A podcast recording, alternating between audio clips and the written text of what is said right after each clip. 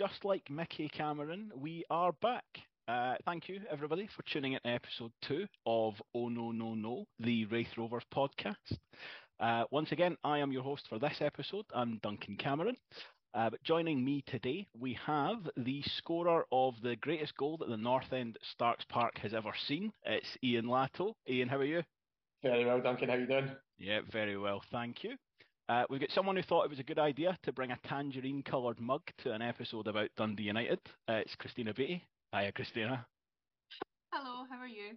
Very well, thank you. We have the only man with a contact book of ex-Rovers players to rival John Greer's. Blair Hopcroft's here. How are you, Blair? Very well, mate, thank you. Excellent. And the Scott Brown of this podcast, it's the skipper, Robbie Weir. How are you, Robbie? I'm excellent, Duncan. Excellent. So, without further ado, we're going to jump straight into the Damien Castelnuovo derby. So the Rovers are at home to Dundee United on Saturday. Loads to talk about. And I think we'll go to Blair first of all, if you want to kick us off with your thoughts on how you think Rovers might line up and how you see this one going. Yeah, I think it's all going to hinge on Keith Watson, to be honest, in terms of how we line up. I can see it being very similar to Saturday. The lineup this season's kind of obviously been pretty static. And I listened to obviously episode 1 and you guys were talking about the kind of midfield and all of that kind of thing. And I think for Saturday, it's one of those games where the two holding midfielders are probably going to be quite important. My worry is obviously without Keith Watson, you've got Scott Brown in at centre half. So yeah, it's a funny one. I think if Keith Watson plays, Scott Brown back in the midfield to me makes sense. Those two holding midfielders kind of strengthen the middle of the park. But listening to Ian Murray's interview, it doesn't sound massively promising. But I think that'll be the turning point. I think. Yeah, I think you're absolutely right. That defence that we've got at the moment, it really is the distance between the first pick for every position and second pick is pretty huge. Nice. We've really got one main left back, one main right back, two senior centre half. So I kind of wondered if he would do the thing on Saturday. I wondered without Keith Watson, I kind of thought he might put Dick in at centre half and play McGill at left back, just to keep the middle as kind of solid as we could. I mean, Scott Brown did a good job, but I don't know if we lose him and losing him in the midfield's a massive loss, given how he's played for us. Sounds like I think he fancied that at Somerset because he wanted to get those extra attacking players on. But as you say, you'd think up against Dundee United, different proposition. Yeah. You then it's one holding midfielder too much of a risk. Ian, what are you thinking about this one? I'm intrigued to see what the kind of front four is going to be. I know we've kind of spoke about the defence and the kind of holding two midfielders there, but it's like a weekly thing just now. It's the Larry David gif every time. I'm kind of thinking about what the front four is going to be. Whether is it Smith or Stanton or Vaughan? Is it going to be Mullen out wide? Or I would like to see Hamilton play. I'm a massive fan of Hamilton. I'd like to see him at 9 with Stanton in behind, Easton off the left and Smith off the right. But just kind of thinking about how well we did last week, I wonder if Hamilton might miss out and I wonder if Vaughan might play. This is the first time I think in my entire kind of Raith Rovers sporting career where I don't think we've got a best 11. I think we've got a very good squad and I don't think the quality drops off at all when we make any substitutions. So if you think back to last season, you're like, oh God, Connolly's out. Who's going to play? It was a real quandary. But I think this year, you could pretty much take your pick. And I think having that strength and depth, it's obviously fantastic. Make the subs late on in the game and change the game in your favour. So Dundee United, as you mentioned, are a different proposition to probably anything that we've come up against so far. Like they've got so much quality through their team. So I would like to say that we're going to win, but I would absolutely take a draw. Absolutely. I think that the point you made about the depth, Craig Cairns had an article in the Courier yesterday that was very, very similar. And I think the point he made is undeniable, which is Dundee United's starting 11 is almost certainly the best in the division by a distance. But when you look at their options off the bench from Saturday there when they beat Queen's Park, not a lot there at all. The striker they brought on for Tony Watt, I literally cannot remember his name. I'd never heard of him before. So not a huge amount of depth there. So it does give you an option. I wonder if actually, to kind of combine those last 2 points, I wonder if you might not drop Stanton back into the midfield too and actually keep Brown at centre-half, play Stanton next to Byrne, and then it's one less attacking midfielder he needs to worry about leaving out. Yeah. I mean, I am slightly more optimistic about Watson's prospects. I think Murray might just be keeping his cards close to his chest. You know, if Dundee United think that they're going to be up against Brown at centre-half and then suddenly Keith Watson's playing, that's a completely different game. So there is certainly a possibility for that. So I am slightly more positive, with a more positive outlook on that than certainly you guys were. Robbie, what about you? What are you thinking to this one?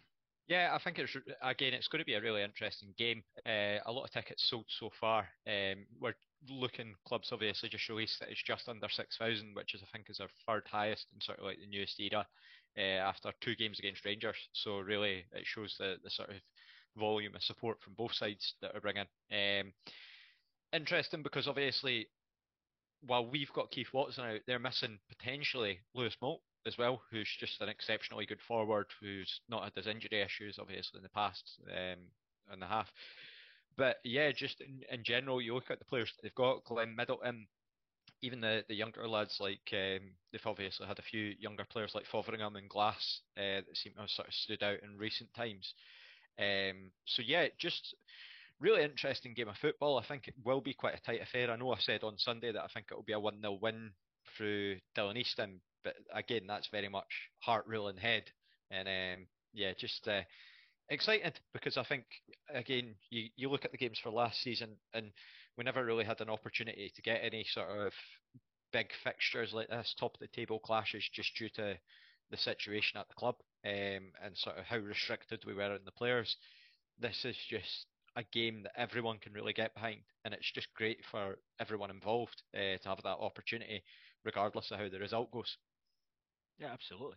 Just on that point you said there, Glenn Middleton and younger lads. Glenn Middleton's only 23.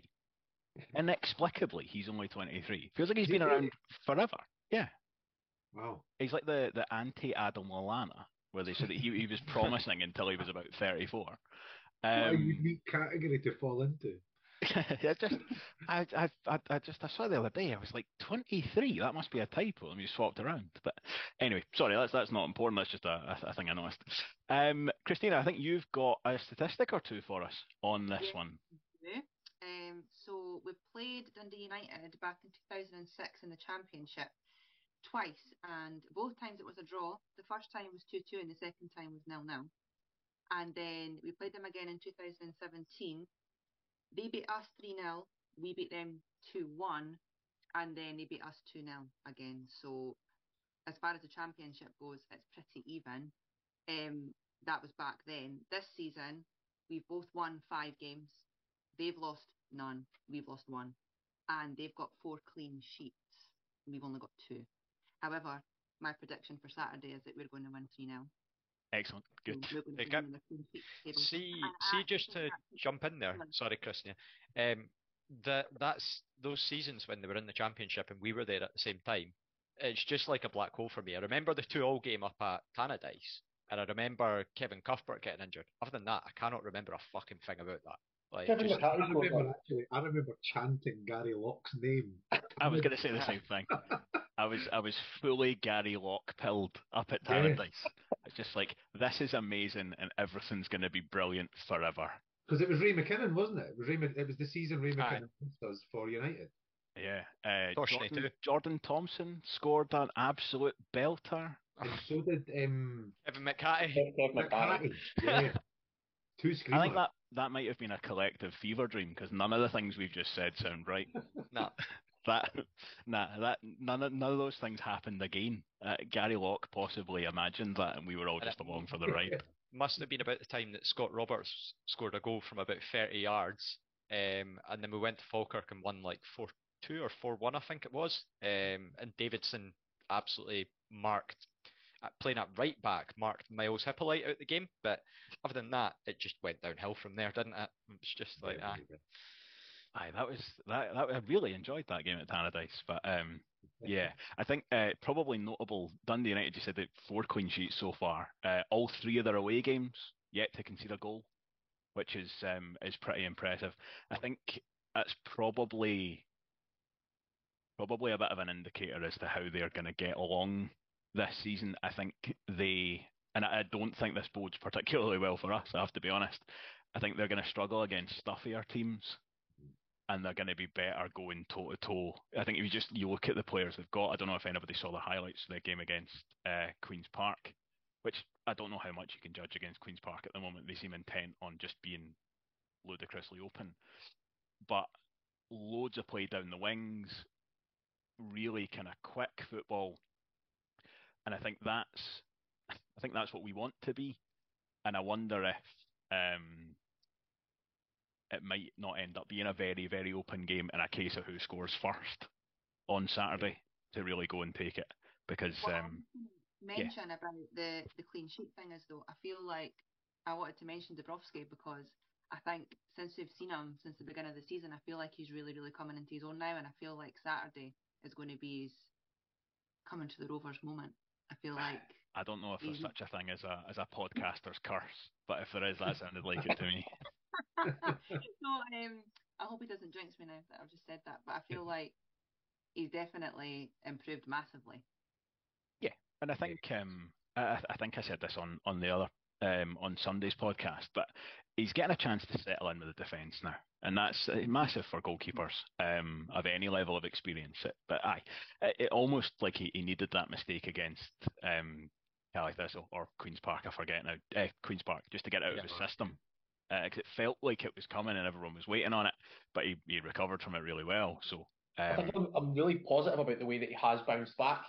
I much like everybody else, was delighted when he signed. I thought, that he came with an absolutely glowing references from all his kind of previous sides, and then quite quickly, I think within probably by the end of the pre-season, certainly by the League Cup games, you're kind of thinking like, this guy's got a mistake in him, he really does. But he's such a lovable guy, and he's like, he's the sort of guy you want to do well so much. He's so involved, and I'm sure I've already moved to Kirkcaldy because he wants to get involved in the town, and I just want him to do so well.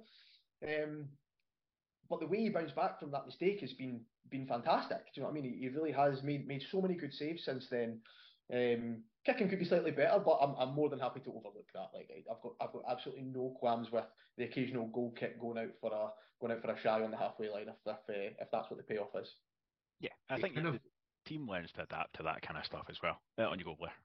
I was going to say he's I just think he's an enigma. Honestly, he came in, and for me at the beginning, I was actually genuinely worried. The first couple of times I saw him, I thought same thing. It's that thing if he's got a mistake.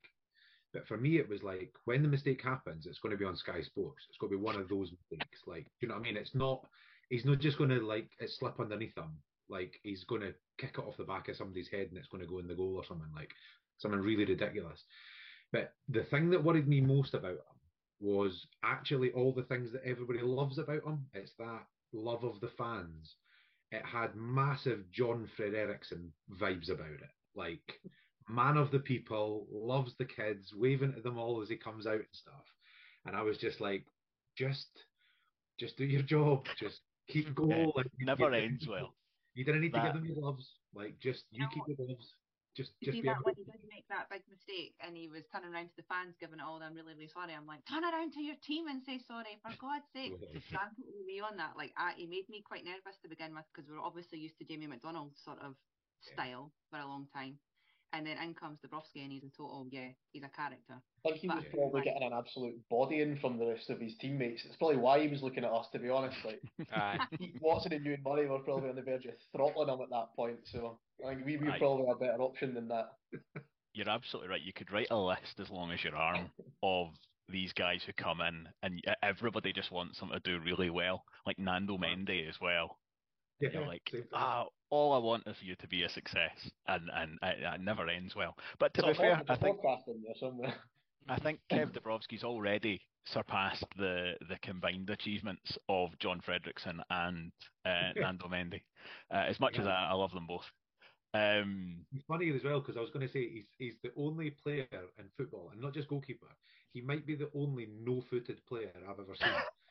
So he kicks the ball, and I feel like I'm slagging him off. I genuinely love the guy. Hey, brutal. If you watch him when he kicks the ball, and I play a bit of football, and I am not good in any way, shape or form, and I am very right-footed.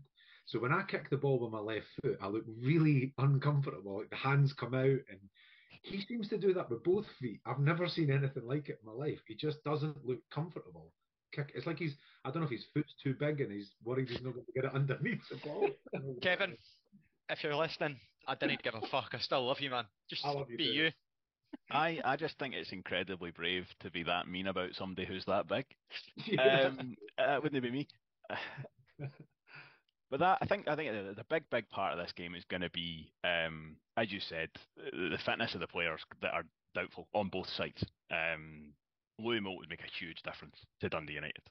I think there's a lot of teams in the Championship who have that kind of number 9 who can make a difference at any time. Even some of the sides that aren't, have been in great form up to this point this season. I think Ayr United did really well to bring in Anton Dowds. Mm-hmm. I think had they not done that, I think they'd be in real trouble. But you saw on Saturday, all right, they still get beat, but Dowds scored that goal, came out of nowhere. When we played Cali Thistle, they were in really poor form, they looked really poor, but all the time you're thinking, Billy Mackay's there, like he can score goals out of nowhere. Louis Moult's quite possibly the best striker in the division, definitely falls into that category. I know Tony Watt scored twice on Saturday against Queen's Park. Again, I feel like there should be an asterisk against them at the moment. I don't think he holds that same kind of fear factor. I think you'd fancy your chances up against a side that's been kind of led by Tony Watt. Again, famous last words there, but I mean, we'll see. But I think if we're going into this game without Keith Watson, that's a lot of covering that someone's going to have to do. Somebody's going to end up out of position. I think it's a huge ask. Comfortably, by far and away, the most experienced player in our squad, like without even a doubt. Like, but I just got to deal with the situation, I guess. One thing that was quite interesting was just listening to Ian Murray in an interview, just talking about Sean Byrne and obviously the impact that he's had on the squad, saying how Sean Byrne wanted to come to us as well, rejected other clubs, despite what some other podcast might claim, and Iain Latto knows exactly what I'm talking about. So yeah, it's just again that type of player that you want for games like this, just someone that can just go in quietly, go about bodying players and just turn over possession. And I very interested. I like the wee promo of the wee what are they football figures? Yeah. Just those with Byrne, Body, and Tony Watt. So hopefully that'll be. Turn into reality and speak into existence come Saturday. Yeah, definitely. I'm with you, Iain, by the way, on Jack Hamilton. I think as much as they get a result out of that game against Ayr United, I think we were both on the same page when that team line came out, which is that you're asking a lot of those that front line in all its numbers and however you line it up without Jack Hamilton there to be that kind of focal point. As much as he probably doesn't yet fall into that category of those number 9s I was just talking about, he's not really found his shooting boots yet. I would categorically have him back in for this one. Can I ask a question? Do you think that with Hamilton, that he almost suffers because we're trying to play him as that sort of target man? It's almost like he's got to sort of fall back a bit to get the ball. Often it's getting like knocked down in the air. It gets knocked off to someone like a Josh Mullen, or in terms of if it goes out onto the wing, and then it's getting crossed in, and he's just not there. Do you think that's a bit of a sort of difficulty in that you want him to be the target man, but also you can't really get the sort of number 9 proper full experience with that? I think maybe. It's a bit of both. I think sometimes it's actually the other players kind of trying to decide how to use them best. And I think certainly if you go back to Airdrie, we just didn't get people close enough to him. to that point. But that, I think he's good enough to do both. I think he's good enough to be a kind of a target man and an actual, you know, kind of striking number nine, which is something that I think we've lacked for quite a long time. See, I look at it as he's not getting chances. I mean, he's not got his shooting boots on, I think, is probably the best way you can describe it. That's fair. Against Airdrie, he had an absolute clear-cut chance to score a goal. And he's still, you know, getting on the end of kind of chances, and they're finding him. My worry for Saturday is that I'm not convinced he's the best option, because I don't know if it depends on how attacking we end up playing, but I'm not sure if we can get to him quick enough. He's not, you know, he's not a Gregory Taddy that's going to run about and chase lost causes all afternoon. He's very much a kind of out-and-out striker, and he kind of holds that central role, which is great if you get boys to him. But against Airdrie, it didn't work because we were too far away from him, and he can't hold the ball up forever. I actually wonder if Gullen's a better option on Saturday, just for the energy of chasing stuff down and kind of left and right and kind of pulling people in. My worry with Jack Hamilton is that he just ends up, like I say, just too isolated. I think that's really interesting, because I think you're right. And I think you're right. 9 times out of 10, I wouldn't. Because I'm incredibly frustrated by Jamie Gullen when he plays up front, because of how much he moves about. Yeah. I'm fed up watching him on the touchline. Like, get into the middle of the park, because you see it sometimes. He gets the ball and he looks up, and it's like, yeah, there's nobody there, because that's you. You're supposed to be over there. Yeah. But actually, Dundee United, you look at their centre half pair, and you get Declan Gallagher and Kevin Holt. Declan Gallagher, I think, has to be the best centre half in the division. Kevin Holt's absolutely up there as well. How much change is, you know, a big focal point number 9 going to get out of those two, especially if you're not getting someone else close enough to him? So actually, is it a case of more, again, not to turn into Jonathan Wilson, but more of a kind of false 9, Jamie Gullen, who is moving about, so that you're not just giving these guys headers to win all day, and he is much more comfortable kind of dropping deep and going around, because you've then got, hopefully, space being created for the likes of Easton and Mullen and friend of the podcast Callum Smith to exploit, because that's what I think. When it's not worked for Hamilton, it's when there's not been anybody close enough, and fundamentally the best strikers in this division aren't going to have a great day up against two centre halves if there's not anyone else close enough. And that is, if you take two of the best centre halves in the division, I think certainly that could be difficult for him. But that,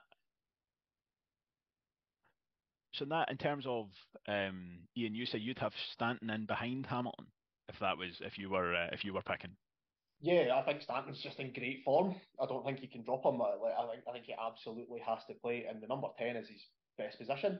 He's a weird player, Stanton, because he's got the legs and the energy of a player that plays at number 8. He's like a box-to-box midfielder who can also play 6, but is also the best position at 10. It's like he's a complete midfielder for the championship. I'm going to be totally honest. Like, he's absolutely fantastic. I'm one of his biggest fans. He's got everything. He can finish. He's got a great range of passing. His energy is unrivaled. He's an automatic starter for me just now. I think he has to play, and if that means that it's at the expense of Vaughan at the minute, for me, I would play Stanton. Sorry, Christina, on you go. Right, I was going to bring up Vaughan, because I was wondering if he would get a start on Saturday or not. So that ties into what I was actually just going to ask Ian, because I think I would start Vaughan, but I think I would start Vaughan because I'd have Stanton further back. And it's not his best position, but I think it goes to one of Ian Murray's kind of favourite sayings, which is getting your best players on the park. I think that, for me, is the best way to do it. But for you, Ian, if you've got Stanton in at the, you know, behind the striker, are you bringing Scott Brown out of the defence and putting McGill in, or how are you kind of making that work? I've gone for Watson's going to play. All right, of course. So you did say that, yeah. I do think he will play. But yeah, if he's not, then I've kind of got here that I would move Brown back into centre half, Stanton back one, and then Vaughan in the number 10. So yeah. That's I think where that would go as well. But I think I said this on Sunday. Categorically, whatever I think is going to happen is never even remotely close to actually what Ian Murray does. So, and absolutely for the best. But that, so I tell you what, let's just do a quick round of predictions. So, Christina, I think you said 3-0 Rovers. 3-0 all the way. Yep. Robbie, did you say 1-0 Rovers? Yeah, I'll stick with the 1-0. All right, Ian, we'll come to you. You got a prediction for this one? 1-1. Blair? I'm 1-1 as well, actually, yeah. Right, okay. Well, I tell you, I'm going to go 2 each. Let's at least get a bit of entertainment for. What did you say we're up to now, Robbie? Ticket wise? Oh, we're just under 6,000. So Rovers are just slightly ahead of Dundee United in terms of the tickets sold. They were sitting on 2,994 and 2,834 coming from Dundee. So yeah, I've quite enjoyed this week as well. A phrase that I never ever in my life I've heard before, but it's been said with such authority on Twitter, the tangerine pound. Never like that's a thing. Well, the only thing we care about is the tangerine mug, let's be honest. That's a real YouTube exclusive as well, the punters listening in, which absolutely would be my choice. I've got no idea what we're talking about. Haven't been able to see the tangerine mug there. So, in terms of that then, talking about the crowd, we did have discussion earlier in the week around about the railway stand. I think for something that managed to turn into a hot topic was actually incredibly one-sided. In the end, so the club put out a poll to season ticket holders to kind of canvass opinions on the usage of the railway stand. So it had been trialled earlier in the season as a new home for a singing section. That had kind of waned a little bit.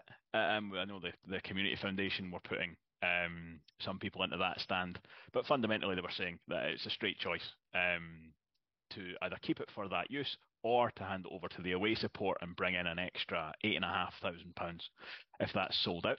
So 95% in favour, I think, in the end. The right decision for you, Robbie? Yeah, I mean, I think with the singing section, it's one of these things where you've got to have the buy-in for it, and I think there's nothing wrong with trying something and it doesn't work, because that's effectively what we've done at the moment, and I don't think it's a write-off of an idea. I think that it could still definitely be done in the future, but I think you've got to have the buy-in from the people that it's potentially aimed at, which I don't think, looking back, it's certainly not appeared to be the case. But again, I don't think that's a fault of the club. They've tried something new. And I think that it's always worth doing that if you want to expand. Personally, I voted for it to go to the away fans. Again, it's just going to benefit us financially, which there's nothing wrong with. Pointless having empty seats when you can get money. And again, it just lets some extra Dundee United fans having an away day as well. So, I mean, there's not really any downsides for me. Other than potentially getting shithoused by their fans. But again, you've just got to accept that with the territory and not get too upset if it happens. So, yeah. Yeah, that was a big thing for me, going through the club laid out, you know, good reasons, kind of a good bit of detail when they were asking that question. And the last bullet point on that email was that the singing section had let the club know that they were planning on being in the South Stand anyway. So at that point, that was it's a no-brainer for me. I think it's another stroke of genius from the club, though. Like, it's another... We talk about this good feeling and the new board and the new direction we're going in. Do you know what I mean? Would last season have that been put to a poll? Not a chance. They'd have put the Dundee United fans in a heartbeat and said it was a business decision, and that would be it. I think just going to the fans and asking the question is another win. Like, do you know what I mean? It plays right into that narrative of you belong and we're in this together and all that kind of stuff. I thought really clever from the club. Yeah, it's been a very good, the way they've kind of turned it back into a positive has been pretty impressive. I think the club should really be commended for trying the singing section. I think it was something that, like, you look at the success that the Northwest stand has got in Dunfermline, and you look at the way that's flourished and kind of grown organically and how much of a, like, an impact it has probably on Dunfermline, and like the way they won the league last year and all the players are going over. And I think the club really wanted to emulate that, but I just wonder if they've maybe tried to force the hand slightly too quickly with it. And the kind of dynamic of it being quite far away from our own supporters and stuff, it doesn't lend itself to generating that atmosphere. Like, see when the South Stand's rocking and the ball feels like it's getting sucked into that goal at the end, and then having like your 300 singing fans kind of 80 yards away up on the left hand side, it just didn't quite work. But total respect to the club for giving it a shot and liaising with the guys that were meant to be going in there and stuff. And you know what, it's nothing ventured, nothing gained. Do you know what I mean? Like they've had a stab at it. It's not quite worked. It's not to say that it's dead in the water and we can't try it again. But you know what, they've had a stab at it, and I respect the club for doing it. Yeah, 100%. I completely agree. I think we'll see it again in some shape or form. I don't think that's the singing section by any means being abandoned or anything like that. I think the club have also, kind of let it be known that they're willing to kind of back that as well, in terms of, whether it's assistance with, ethos or whatever that ends up being. I think there's a willingness to engage and to kind of make that an element of the kind of match day. And you're right, they've had a shot at this. It's not really worked out, I think, for the reasons that you've said. You really need that to be a kind of contagious thing where you've got your kind of hardcore that are making noise, and you need it to spread, and it's very difficult when it's across a corner of the park and it's further or closer to the away fans than it is to the rest of the home end. But absolutely, I think we will see it back again. I think, Robbie, your point is absolutely right. I don't think there's any losers in this scenario. I don't think anyone really... The club had sold 19 additional tickets in that section before they kind of suspended them. So, I voted the same way and was impressed with the way that the club had handled it. And certainly, as you said, where they could have done that differently, they could have looked at it and gone, from a commercial perspective, this is a no-brainer, so we're doing it. And fundamentally, I think 95% suggests that it was a pretty straightforward decision, but it's the going to the effort of doing that. Can I just ask a question, actually? Christina, were you at the League Cup game in the Fife Derby? No. No, all right. I was going to ask, because I know that you obviously sit in the main stand, so I was going to check if there was a noticeable difference between the South Stand and having that sort of singing section compared to whether it was everyone in the South Stand, but... Again, just unfortunate. Yeah, I mean, I've been to every other game, and noticed that it's obviously. I feel like the atmosphere is still great. It's better than it was last season, but totally agree with the fact that it is a bit too spread out for me. I'd like it a bit closer together and more contained. And on the thing about the vote and the poll, I think a lot of people were saying, from what I saw on social media, the main bugbear was that it would then become Dundee United being the majority when it's meant to be our home game. But I just don't really see why that would even matter, because it's not going to make a difference if you score the goals and you win, we're still going to make as much noise. So I don't really see why them having more fans would make much of a difference there. But I think that was the only other counter-argument to it, really, was the fact that they would have more, but I don't see it as a big enough reason to not do it. No, I think Robbie, I think if your totals are correct, there will still get slightly more Rovers fans. Yeah, just slightly. And I think it's worth calling out as well, right? Nobody's mentioned this yet. Our home support so far for the games against Cali, Queen's Park, and Morton have pretty much doubled. Nobody's saying, "Oh, look at that! What's happened with Raith?" We're probably the only team that's not been promoted that's seen a substantial rise in terms of the number of tickets sold. And I don't think the club get enough actual credit for that. We'll get credit for the social media and everything, which is richly deserved, but to get the tickets sold, I know a lot of those will be probably under 12 tickets, but that's still people bringing their families. You've got the kids potentially getting strips, you've got the catering, you've got in and about the ground 50-50 tickets. You've got all this sort of knock-on revenue that comes, and I don't think the club get enough credit for that, to be honest. Yeah, I think you're absolutely right. I think, sorry, Christina, when the new board came in, there was a slight snippishness from some people about the kind of the social media aspect of it. And it's numbers is one thing, but, the retweets sell tickets. Well, it looks like they might, actually.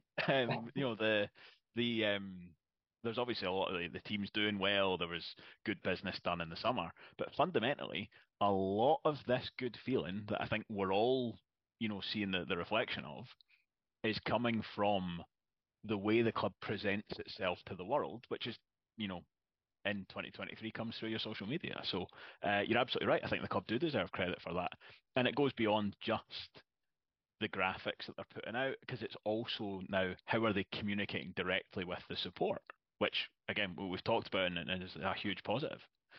And it's... sorry, Blair, on you go. No, I was going to say, I would temper that slightly in the sense that the team's doing well. I'm just going to say the same thing. Yeah. It's a very different beast to when I was involved with the social media. But when things were good, everything was good. Do you know what I mean? And when things were bad, it goes bad quick. You say that, but I think if I look back to sort of, even I remember the sort of seasons where we had, say the season when we had like Taddy and Baird up top, when we ran Dunfermline close for the title, I didn't feel like we even saw like that much of a jumper, even under McKinnon. I don't know if maybe historically I'm just biased because it's recency, but like I feel like the attendance didn't jump up that much compared to those points. So I think you are right in that sense, and I think you hit on it as well. There's a lot of kids, which I think is amazing. Like for years and years, we've underdone getting the kids in, because you get the kids in, you get them hooked, and I went in as a kid, do you know what I mean, and I'm still going now, and I'm sure you guys are the same. Like there's very few, I think, football fans who come into going regularly in their 20s or 30s. It's usually, you know, they come in as a kid, they disappear when they get to that sort of teenage sort of middle bit, or going to uni or whatever they're doing, and then find their way back kind of thing. I don't mean to be over the top, but I think that we might need to invest in some bear traps for the front of the South Stand given the pitch invasions, but well, we'll see. That's some wild overreactions to that, by the way. Like fundamentally, I understand that can't happen and all this kind of stuff, but people are really angry. It's like it's just some children. You don't need to swear at them quite so loudly. Very, very intrigued as to like what the stewards are going to do if they do catch them. So like there was kind of like a Benny Hill style chase going on in the park. There's like, only one of them chasing them though. The rest of them are just standing here going, what do we do? If you catch him, you are going to tackle an 11-year-old to the ground. Then what? You're going to arrest him? You're going to cart him off? Like, there was two of them in discussion that I spotted at the last home game, and it was clearly one guy's like his first day, and you could see him saying to the other one like, "You never told me there would be hundreds of children massing in front of us," and the other boy just going, "I don't worry about it because we're not doing anything. Like you can put your arms out. That is it. That's as much as we are doing." And rightly so. There's a announcement as well. Please stay off the pitch. Yeah, it's one of these. It's like, I don't know how you solve that. I'm glad that's not my remit to try and you know, put measures in place. But I say there was a couple of folk near me who were really, really losing the rag. It's like it's fine. It's nobody's gonna get hurt or anything. Just maybe tone down a little bit. But I do know, sorry, Blair, to just go back a second. I know exactly what you mean about the social media stuff, and as much as some of the slightly kind of dafter stuff and the funner stuff that they're doing is much easier to do on the back of a win than it is if you've just been tanked like 4-0. I don't imagine the comments would be quite as appreciative. I actually love the direction it's going, because there was a few times when I was involved that we just had a group chat, and there was a load of us that kind of were all volunteers and we all put ideas, and I'd throw in like a pretty outrageous kind of idea, and it would be, no, I don't think we should maybe do that. Let's, you know, and the phrase that was used a lot was keep your powder dry. Just, you know, keep your powder dry. We didn't need to do that. I was up for kind of noising up the pars or whatever, because I think you just need a wee pile on, and if we lose, we lose. I loved roaring back. It was before I was involved. I thought it was amazing, and it backfired spectacularly. Especially when they brought back on the day before we lost the title on the final day. What? I love that, like, though. As soon as that happened, you're like, what the fuck? Love it. I honestly, I think that's incredible. Like, just to get it out and dust it off out the cupboard and stuff was brilliant. And it's one of those things, you have to have a go because it might backfire. You know what I mean? But the best bit of social media the whole summer was Dick extension. Aye. It was so obvious. Like, why would you not do it?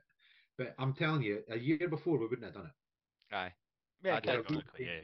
To go back to the roaring back thing, though, it was the Ayr fans that reversed the video, so that it was the roaring back thing.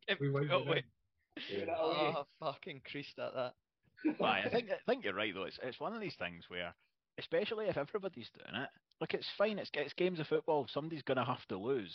But you might as well have a laugh while you're doing it. Like that. I loved the Ayr United photos at the weekend. Somebody put up did you see that? The website photos on Ayr United website, where they're all like, they look like the Cone Men for the 90s. Those elongated photos. And so the social media put up, it was photos of Rovers players in exactly the same way. Ah, it's genius. And that's it. And if you get scudded, you get scudded. It doesn't actually, you then get less points if you tried having a laugh in the, and it's like that, the poster they've released, the kind of comic style poster, which in itself is incredible. Just the artwork and stuff the effort that's gone into that is brilliant. But it's Tony Watt tipped on his side. So if Tony Watt scores a hat trick on Saturday, then fine, you need to eat that. I'm still more bothered about the fact he scored a hat trick than the fact that we look slightly silly in addition to the hat trick. So I think you're absolutely right on that front. And let's hope we see a bit more of that kind of this podcast's favourite subject so far. A bit more shithousing as the season goes on. Sounds like a segue. It certainly does. Thank you for that, mate. Thanks for shining a light on that. That was nearly incredibly smooth. So if you did listen to episode 1, you'll remember that we kind of ran through some of our favourite kind of shithousing moments. And we had a few sent in from listeners. Oddly, all listeners called Alan somehow. When I checked back, it was at least 3 of them. A weird coincidence. But anyway, they were belters. There were some really, really good ones. But there is just one that I've got here that I'm just going to read it out in full because it's very worthwhile doing so. So this is a YouTube comment that came from Haj, right? So, best piece of shithousing has to be Ross Matthews at League One Falkirk. Just like Robbie, I tweeted Ross and Regan Tumulty saying if they scored and celebrated with the drinking Falkirk tears, I'd put money towards Regan's Movember fundraiser. At the winner, I ran onto the park, hugged Ross, told him the money was sent, and then got arrested. So, just to expand as well on this story, I'm in a group chat with Haj, and obviously the court case rumbles on for a good few months after. It goes to court because apparently Falkirk wanted to press the highest charges possible. He gets into the court. Yeah, he had to go to, I think it was a sheriff court. It might have been in Stirling. He goes all the way through, and the judge goes, "Why is this case in front of me?" and throws it out immediately. So, yeah, just straight away, just chucked out, just completely irrelevant. So, yeah, Haj, what a legend of a human being. Falkirk FC with ideas above their station, not for the first time, may I say. Just better. Yeah, didn't need a judge to tell us that bamming up Falkirk is not a crime. But I'm glad we took that just slight turn into true crime podcasting for a couple of minutes there. So let's move on to this week's big question. So I did mention during the intro, Ian, you scored a wonder goal at Starks Park. And on the promise that this is the only time that we're going to make you talk about it, I'm going to ask you just to talk us through that goal, and then we'll get your favourite other goal that's been scored into the north end at Starks Park. Certainly, you're too kind. I think 2012, I believe it was, or 2013, I can't remember. There was like a live the dream game, essentially. So it was like you could pay 50 quid for a half, or £100 to play the whole game. So I was like, right, well, I'll pay 50 quid and I'll get 45 minutes. So I was with Paul Smith's team, and he threw the captain's armband at me in the dressing room and said, "Ian, you take them out." And I was sitting there all teary-eyed. And it was honestly magic. I'd actually come off at half-time. I'd played my 45 minutes, and John Greer of this parish was kind of on the bench beside me. the other team scored, and whilst the referee wasn't looking, and I've never said this before, John Gray pushed me back onto the park when I shouldn't have been back on the park. And that's when the goal was scored. So we did score that goal with 12 players on the park, but there we go. It's, you could sue me. Let's replay the game. So the goal itself, Graham Kilgour has actually got the ball with some electric wing play down the right-hand side, may I say. Like a whip it. He goes down and he plays it to Liam Garlick, Bill Garlick, who whips the ball in. It kind of gets headed out at the far post to the far side. Andy Sutherland, one of my pals, collects the ball and plays it back in. It gets headed back out, and John McGlynn is pointing at me because there's nobody anywhere near me at the edge of the box. And yeah. As we now know why. Well, yeah, exactly, because there was nobody there to mark me. Did John shout, "Can you turn?" at any point? Sorry, I had to put that in there. Just as it dropped in. Yeah, the ball just drops perfectly onto my right foot, and I lashed it straight in the net without a bounce. It was fucking excellent, I'm not going to lie. It is an incredible goal. It will be on the Twitter after this, because everybody needs to see this. It really is. It's an unbelievable strike. See, before we move on to our best North Stand goals, can I just mention as well, I think it was John Greer. I don't know if anyone else went to Davy McGurn's testimonial. I think I know exactly what you're about to say. John Greer just stops caring at one point, and he just decides to run on the pitch and start interviewing folk, like, "How are you getting on? You struggling Walker today?" He asked Alan Walker if he'd eaten all the pies because he'd had a weight on, in the middle of the game, while it's still playing. I think the recurring theme of this podcast is that I am far too much of a shitebag, but I wouldn't be having a dig at Alan Walker during the game of football either. He's a very angry man. Very angry. Right, you'd setting aside your own incredible strike. What's your favourite other goal that you've seen into that end? Yeah, so I'm going to go for Joe Cardle against St Johnstone in the Scottish Cup quarter-final on the 8th of March in 2014. The ball kind of goes up to Gordon Smith, and he takes the ball in and holds off Stephen Anderson, who we, of course, had quite a successful loan spell with us. He holds it up and lays it back off to Cardle. Cardle's probably 10 yards in front of the centre circle in the North Stand half. He kind of drops the left shoulder and then cuts to the right-hand side, as he so often did, and kind of runs away from James Dunn. And then he kind of progresses forward maybe 5 or 10 yards to the right, and then hits this shot.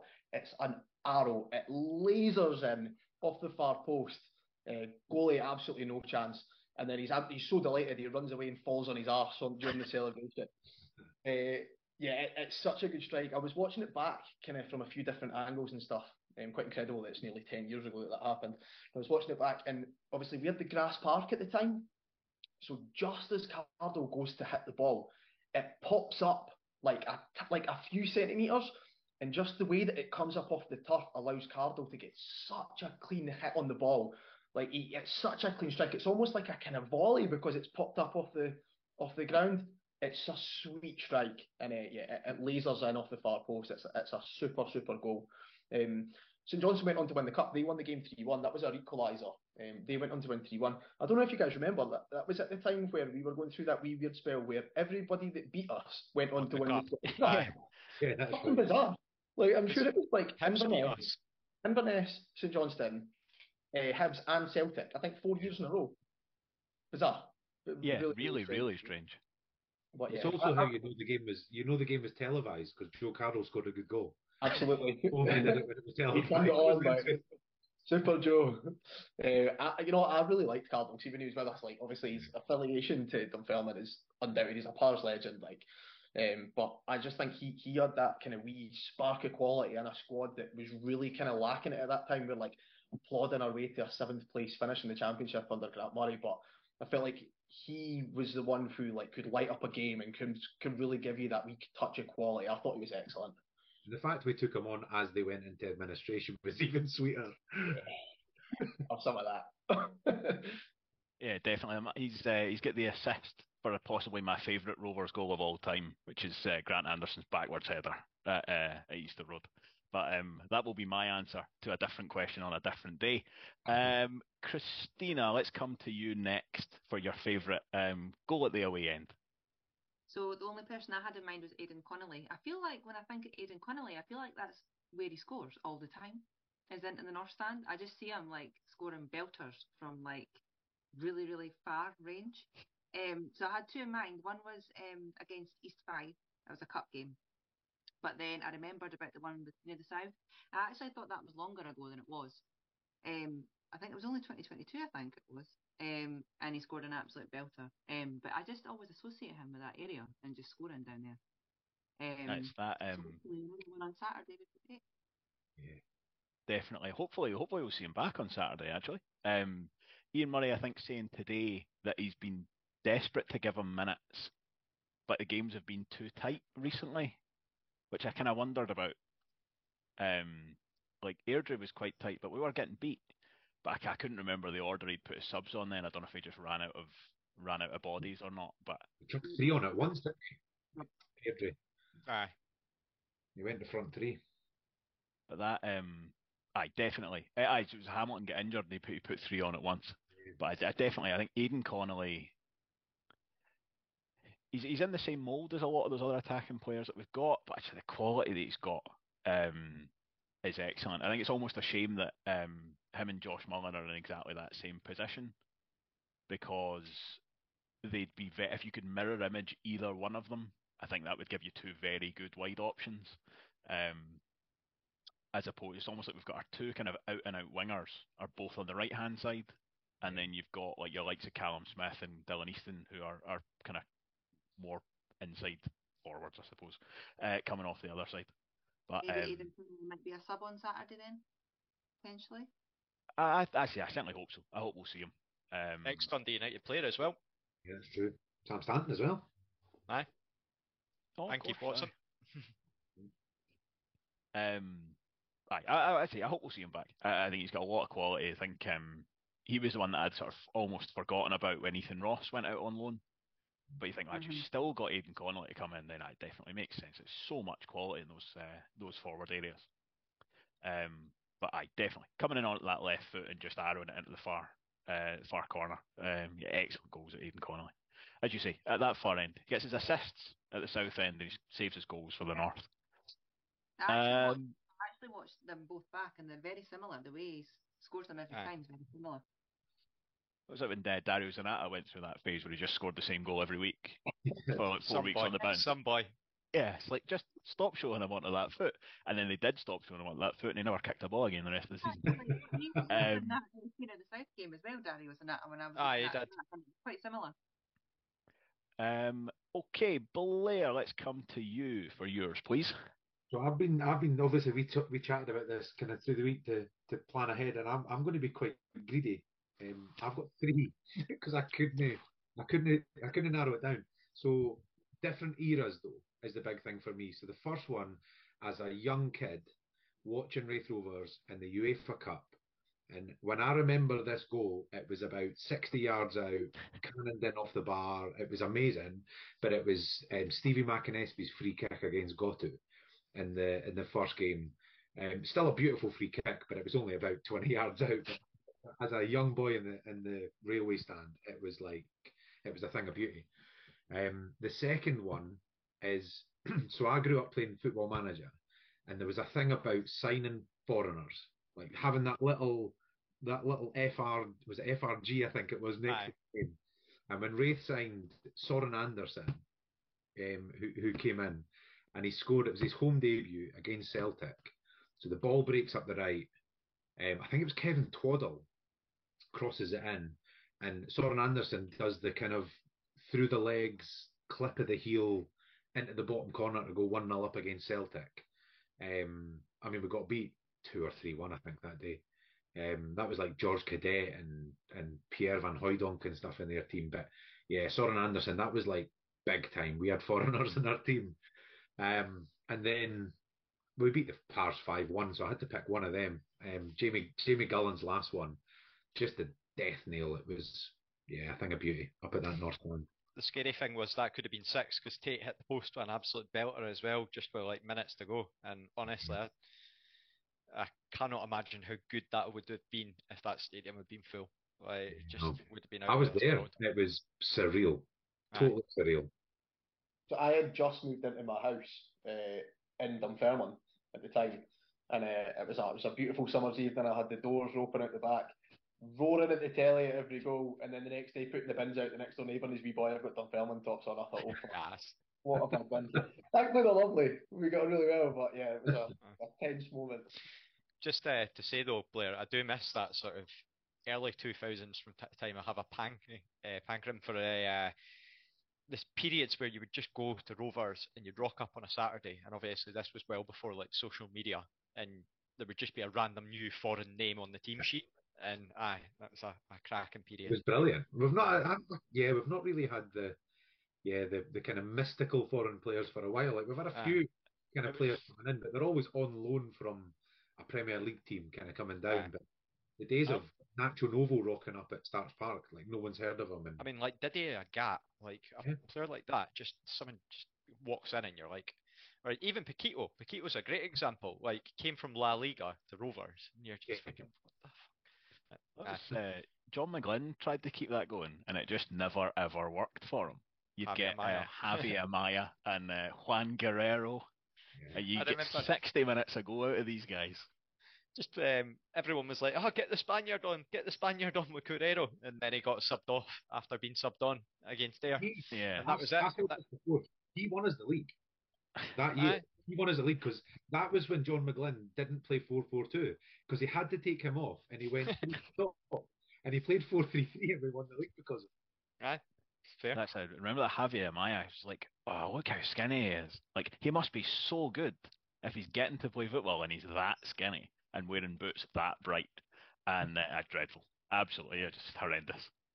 Right, Robbie, I'm going to jump in. I'll let you go last. So for this one, I have gone for an equalising goal in a game at the end of the first quarter of a season, which you wouldn't think would be particularly important, but it was Danny Armstrong's equalising free kick against Falkirk in the notorious COVID season. So at the time you think, all right, you're turning a loss into a draw, that's fine, but fundamentally for a season that ended on a points per game basis, really quite an important one. I don't actually know quite what it would have worked out to be because I don't support Falkirk, so I've not worked it out, but I'm sure it was important, and it's an incredible free kick as well, and it's one of those that looks all the better because Cammy Bell does get a hand to it. Like, if it just goes straight in, it's still a good free kick, but the fact that the keeper's got there and still can't get a strong enough wrist behind it, right into that postage stamp corner, it really is. It's had a brilliant free kick. Armstrong's first game back as well, wasn't it? He'd went to Ross County. Aye, and then he came back, and that was him back. Yeah. I remember he absolutely ballistic at that goal, and my mate, who'd only just recently started going to Rovers games at that point, is like, why are you going so mental? Like, it's just, and I was like, nah, you really need to understand. And then by the end of the season, like, looking back, you're like, aye, exactly. The reason I went mental at that game was because Danny Armstrong came on at half time for Dave Mackay, who John McGlynn had finally decided to stop playing as a wing back. Which, nothing against Dave Mackay, he's a cracking centre half for kind of League One level at least. Not a wing back, never a wing back. Stop playing him as a wing back. So he got hooked at half time because we were 2-0 down. Should have been 3-0 down. And I can't remember who got the first now, but yeah, that free kick, the equaliser, is an absolute belter. It was Michael Miller. Oh, so it was. Michael Miller. A throwback to the past. Yeah, he's another one that a bit like Kieran McDonald. That when he left, you think, he looks pretty decent, he'll make it at this level, and then just hasn't been able to. But Dave Mackay wouldn't have scored that free kick, I'll tell you that much. Right, Robbie, how about yours then? Favourite goal into the North Stand? I'm going to take inspiration from Blair and go for freedom. So the first one was one I'm keeping a list here, and I'm going to have to turn over the page. It's just going to be a compilation of goals into one stat. Like, what the fuck's that about? So, firstly, Rory McEwen against Morton. Just that was the Ray McKinnon season, and just the way that he hits it. I don't even know if he makes like a proper connection or it takes a deflection, but he sort of hits it and falls over. So he falls on his arse and his back's to the goal, and then you see him as he's standing up. He turns turns around almost to sort of see what's going on in front of him, because he thinks, oh, I need to get back for a goal kick. But it's flown right into the net. So he just starts celebrating, just pointing at his name on the back of his shirt. And you're just, Rory McKeown just seems a really lovely guy. A lot of interaction in terms of Twitter. He went over to New Zealand for a bit, and now he's back playing for, I think, Crusaders in Northern Ireland. And he was playing against Rosenborg in the Champions League, which was just a really strange thing to see, sort of the team sheet, and you're like, oh, that's what you're up to nowadays. And I think he does Brazilian Jiu-Jitsu as well. So that's number one. Number two, only because I got into a discussion about it, because Ryan Oney came up on Twitter and mentioning to Big Armand that his goal against Airdrie, which Armand Oney cannot remember in the League Cup, but it was... but you can, that's the main thing. It was a midweek League Cup game back when it was like there was obviously no group stages at that point. Airdrie were the division above us, and this was when we were sort of Gordon Dale period, so obviously sort of just the season after sort of our first season back in the old Division 2. And we'd signed Armand Oney, and obviously big unit of a forward, and what a hit that was. He just absolutely levers it, volley, edge of the box, and you genuinely thought the goalposts were going to come out. It was just hit that hard, like he just absolutely rocket of a hit. So that would be number two. Number three is actually not even a Rovers goal. It's just from a sheer appreciation point. A player, you know what it's like when you follow sort of the lower leagues, and you just get a bit of an appreciation for overall class players that you think probably could make it at a higher level if they just had a bit of extra sort of physique or just pace about them. And that's Ross Forbes. I don't know if you guys remember this. Ross Forbes had far too much physique. That was his problem. Yeah, well, that's very true. But his hit against Robbie Thompson, and Robbie Thompson probably won't want to be reminded of this because he was a bit off his line to say the least, but he was playing for Dumbarton at the time, and he must have been about 40 yards out, and he just lifts it over him. He's just caught him off his line. It's like a first, like two touch maybe, and just lifts it straight over him. But just Ross Forbes is one of those players where you do just think if he'd just been a fitter player, he could have gone all the way. But again, that's unfortunately the curse of it. You're absolutely right. That is an incredible goal. I knew as soon as you said it was against the Rovers, that's going to be that Ross Forbes one. But categorically for me, that's a goalkeeping error. That just is fundamental. Absolutely is. We've absolutely slaughtered our goalkeepers tonight, by the way. Has anyone got anything bad to say about Andy McNeill? Just get out of the way. And we're talking about the new Andy McNeill. We've got plenty to say about the old Andy McNeill. Yeah. I don't enjoy his name. That's my main criticism of Andy McNeill. Excellent. Thank you very much for those memories of about 400 different goals into the away end. But there will be others, and we'd like to hear from you as well. So absolutely send in your favourite North Stand goals as well. So you can tweet those to us. You can put them in the YouTube comments, like Haj sent us that one last week. So I think that will bring us to a close for this evening's Dundee United preview and extended North Stand goal chat. So you can absolutely follow the podcast on Twitter. That is at ONNN podcast. I'm getting better at saying that. You can subscribe to us on YouTube. That is at Oh No No No podcast. Please also follow the excellent David Latto, who provides the intro and the outro music. He's at David Latto on Twitter. Hopefully he's got some new music coming soon. Go and see him if he's gigging near you as well. But on behalf of everybody here, I just want to say a massive thank you to everybody who listened to that first episode. We got loads and loads of feedback. Most of it was pretty positive, and it does mean a lot to us. So thank you again for listening. If you're at the game on Saturday and the people that you're with haven't heard the podcast yet, please send them in our direction. But that is everything from me, so I'm going to say goodbye, and I'll let the rest of you say goodbye as well. Goodbye. Goodbye. I'm leaving the podcast.